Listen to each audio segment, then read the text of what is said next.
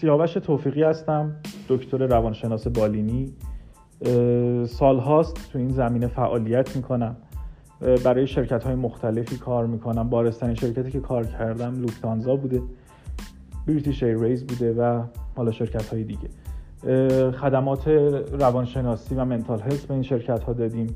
الان تصمیم گرفتم که برای فارسی زبان‌ها یک سری مجموعه پادکست بیرون بدم. سعی میکنم که پادکست‌ها خیلی طولانی نباشن که حوصله سربر نباشن و در رابطه با مشکلاتی صحبت بکنیم که حالا شاید بیشتر در منطقه خاورمیانه یا ایران باهاشون مواجه میشین و یا بر اثر مهاجرت از این کشورها.